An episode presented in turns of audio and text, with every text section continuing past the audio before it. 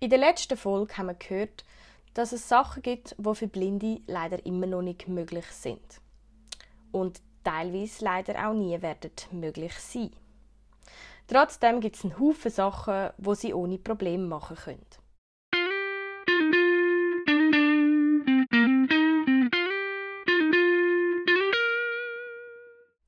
Darum heiße ich euch herzlich willkommen zu meiner dritten und letzten Folge von Blind und jetzt.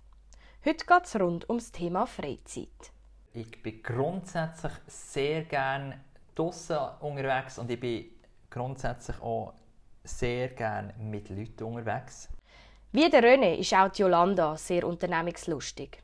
Für den Ausgleich zu ihrem Alltag als Übersetzerin braucht sie vor allem eins: Bewegung.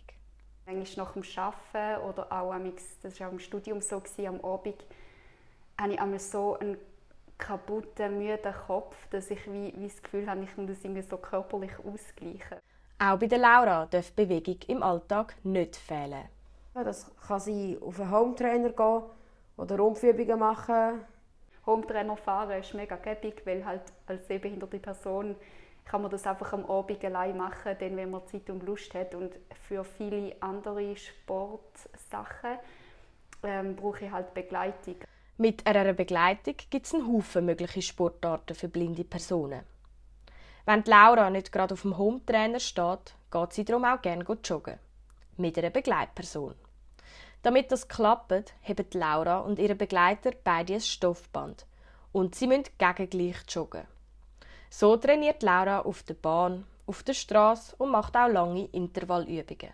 Und mit ihm springe ich manchmal wirklich ohne Band neben ihm aber das mache ich wirklich nur mit ihm, weil ich ihm einfach blind vertrauen kann. Seit kurzem hat Laura auch ein altes Hobby aus ihrer Kindheit wieder aufleben lassen. Und jetzt nehme ich Reitstunden. Und in einer Halle übe ich jetzt wirklich auch das freie Reiten. Also freie Reiten heisst einfach schlichtweg ohne Longe oder ohne Führstrick. Auch Jolanda hat ein neues Hobby entdeckt. Am Anfang hat auch sie sich nicht recht vorstellen, wie das dann blind überhaupt funktionieren soll. Ich gehe tauchen auch mit einer Art Guide und wir haben wie eine, äh, eine spezielle Sprache oder Kommunikationsform, die wir verwenden und das funktioniert alles ähm, mit Berührungen äh, auf, äh, auf die Hand, auf den Unterarm und Oberarm. Das bietet aber nur speziell ausgebildete Tauchlehrer an. Durch die Berührungen am Arm erfahrt Jolanda beim Tauchen einen Haufen verschiedene Sachen. Ich kann mir sagen, ähm, wie tief das wir sind, wie viel Bar sie in meiner Flasche hat. Ähm, er kann mir ähm, aber auch Sachen beschreiben. Also er kann mir sagen, äh, teilweise, was man für Tiere sieht oder wie groß das Fische sind. Wenn Jolanda im Sommer nicht am Tauchen ist, steht sie im Winter mit der Ski auf der Piste. Auch der Roger ist ein leidenschaftlicher Skifahrer. Als mein Sehhandicap noch nicht so schlimm war, habe ich es noch geschafft, mit hinten anfahren. Das dann hatte ich einen Vorfahrer, gehabt, da sind wir weit auch, da die Piste drauf. Und irgendwann kommt der Klick, wo das nicht mehr geht, weil ich die Person vor mir nicht mehr sehe. Dann muss es kehren. Und dann steht er plötzlich hinten dran mit Funk. Dann Halleluja, jetzt fahr los. Da vorne wird steil, Achtung, schwarze Piste. Über Funk teilt der Guide Kommandos wie links und rechts mit. Er informiert die blinde Person aber auch über die Beschaffenheit der Piste und wie steil das ist. Jolanda ist aber schon so erfahren, dass sie auch gerne mal frei fährt. Das heißt, äh, der Guide gibt eigentlich keine Kommandos mehr und ich fahre selber die Piste ab. Und der Guide sagt nur etwas, wenn ich zum Beispiel nahe an den Pistenrand komme oder wenn es irgendwie Leute hat. Der Guide reagiert also nur noch, wenn eine Gefahr in Sicht ist. Ich habe mich aber zuerst schon ein gefragt, wie Jolanda einfach ohne Kommandos den Berg fahren kann man kann sehr viele Sachen einfach auch über die Füße wahrnehmen. Also man kann man, man merkt ja die Richtung der Piste oder wie der Hang fällt oder so. Neben diesen Haufen sportlichen Aktivitäten haben René, Jolanda, Laura und der Roger aber natürlich noch einen Haufen weitere Interessen. Der René zum Beispiel hört gerne Hörfilme gehe manchmal schon ins Kino. Es gibt eine App, die einem die Hörfilme via Headset nachher liefert. Das heisst, man lässt dann mit dem einen Ohr einen Filmton zu und hat im anderen Ohr das Headset, wo man die Bildbeschreibung bekommt. Hörfilme gefallen aber nicht allen. Gerade für den Roger, der lange Film schauen konnte, ist es schwierig. Das, das tut mir ein bisschen weh. Also ich habe so viele DVDs daheim, ich habe so viele Filme in Erinnerung. Irgendwann einmal, ich weiß nicht bei welchem Jahr, ist bei mir der Schnitt gekommen. Das wäre jetzt der Nachteil. Nach sehr vielen Vorteilen, dass ich mal gesehen habe, finde ich, ist jetzt das aber der Nachteil. Was am Roger aber trotzdem immer noch Spass macht, ist Eishockey schauen. Klar, ich habe öfters dann jemanden dabei, wo, wo mitkommentiert. Also wenn wir im Stadion drin sind, dann, äh, dann, äh, dann schnurrt er mit. Auch die Laura, die Jolanda und der René hören gerne Verschiedenes in ihrer Freizeit. Ich höre sehr gerne Kassetten. Hören. Und oft höre ich auch irgendwelche Podcasts oder irgendwelche Fernseh- oder Radiosendungen oder so hören, während ich am Mittag mache oder essen bin. Mir ist äh, Kultur relativ wichtig im Sinn, dass ich mega gerne Musik höre, manchmal auch Musik mache. Der Roger als Schlagzeuglehrer hat sein Hobby zum Beruf gemacht. Darum darf Musik natürlich auch in seiner Freizeit nicht fehlen. Musik trage ich mit. Oder ähm, machst du noch irgendetwas mit einem Kollegen? Oder irgendwie sagst du, oh, komm, jammen noch das oder machen noch dort eine Aufnahme oder machen noch das. Vor kurzem hat der Roger die Panflöte für sich entdeckt. Das Instrument bringt er zuerst aber mal nur sich selber bei.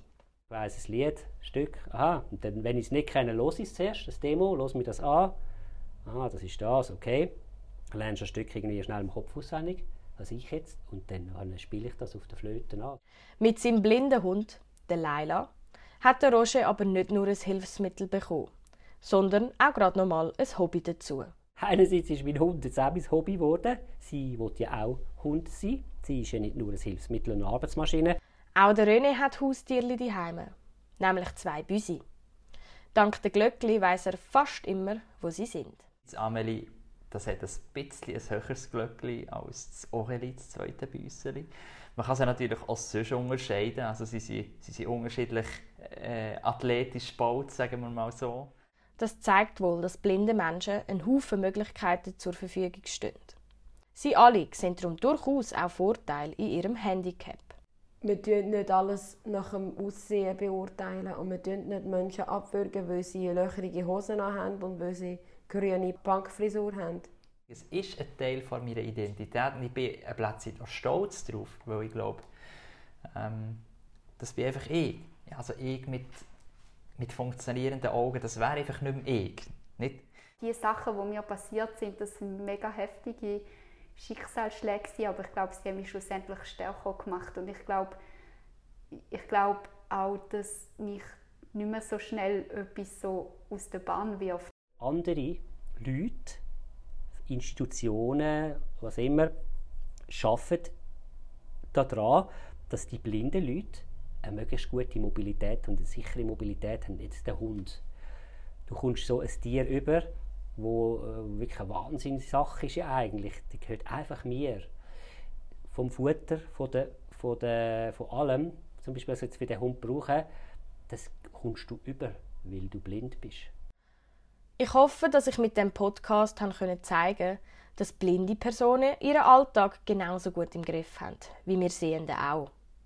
Natürlich gibt es Sachen, wo sie nach wie vor Unterstützung brauchen.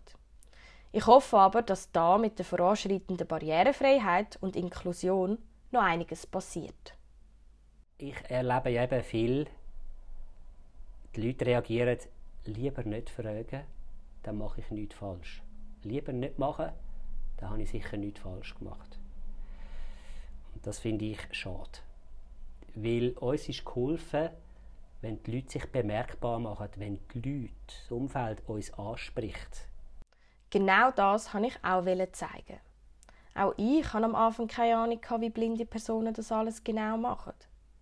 Durch den Podcast habe ich aber einen Haufen darüber gelernt.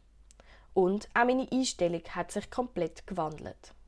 Aber ich wünschte mir halt für die Zukunft wirklich, dass wir als Gesellschaft ein bisschen aufhören von dem ähm, separierten Denken, von dem, von dem Sehenden, wo, wo das Gefühl hat, Blinde muss man die und die, die Schublade stecken. Ich, ich wünsche mir eigentlich sehr viel mehr Inklusion und einen Schritt mehr auf ein, auf ein, auf ein Zusammen.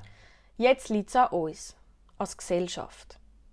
Ich würde mir auch wünschen, dass wir wegkommen von dieser Denkweise.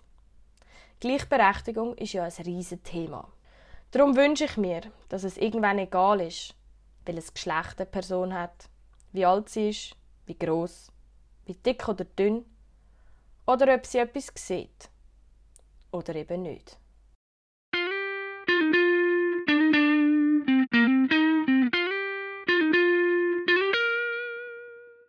Das ist die letzte Folge von der Mini-Podcast-Serie Blind und jetzt.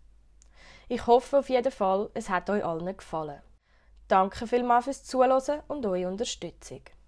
Ich bin Milena und der Podcast ist im Rahmen von meiner Bachelorarbeit im Studiengang Kommunikation an der ZHW entstanden.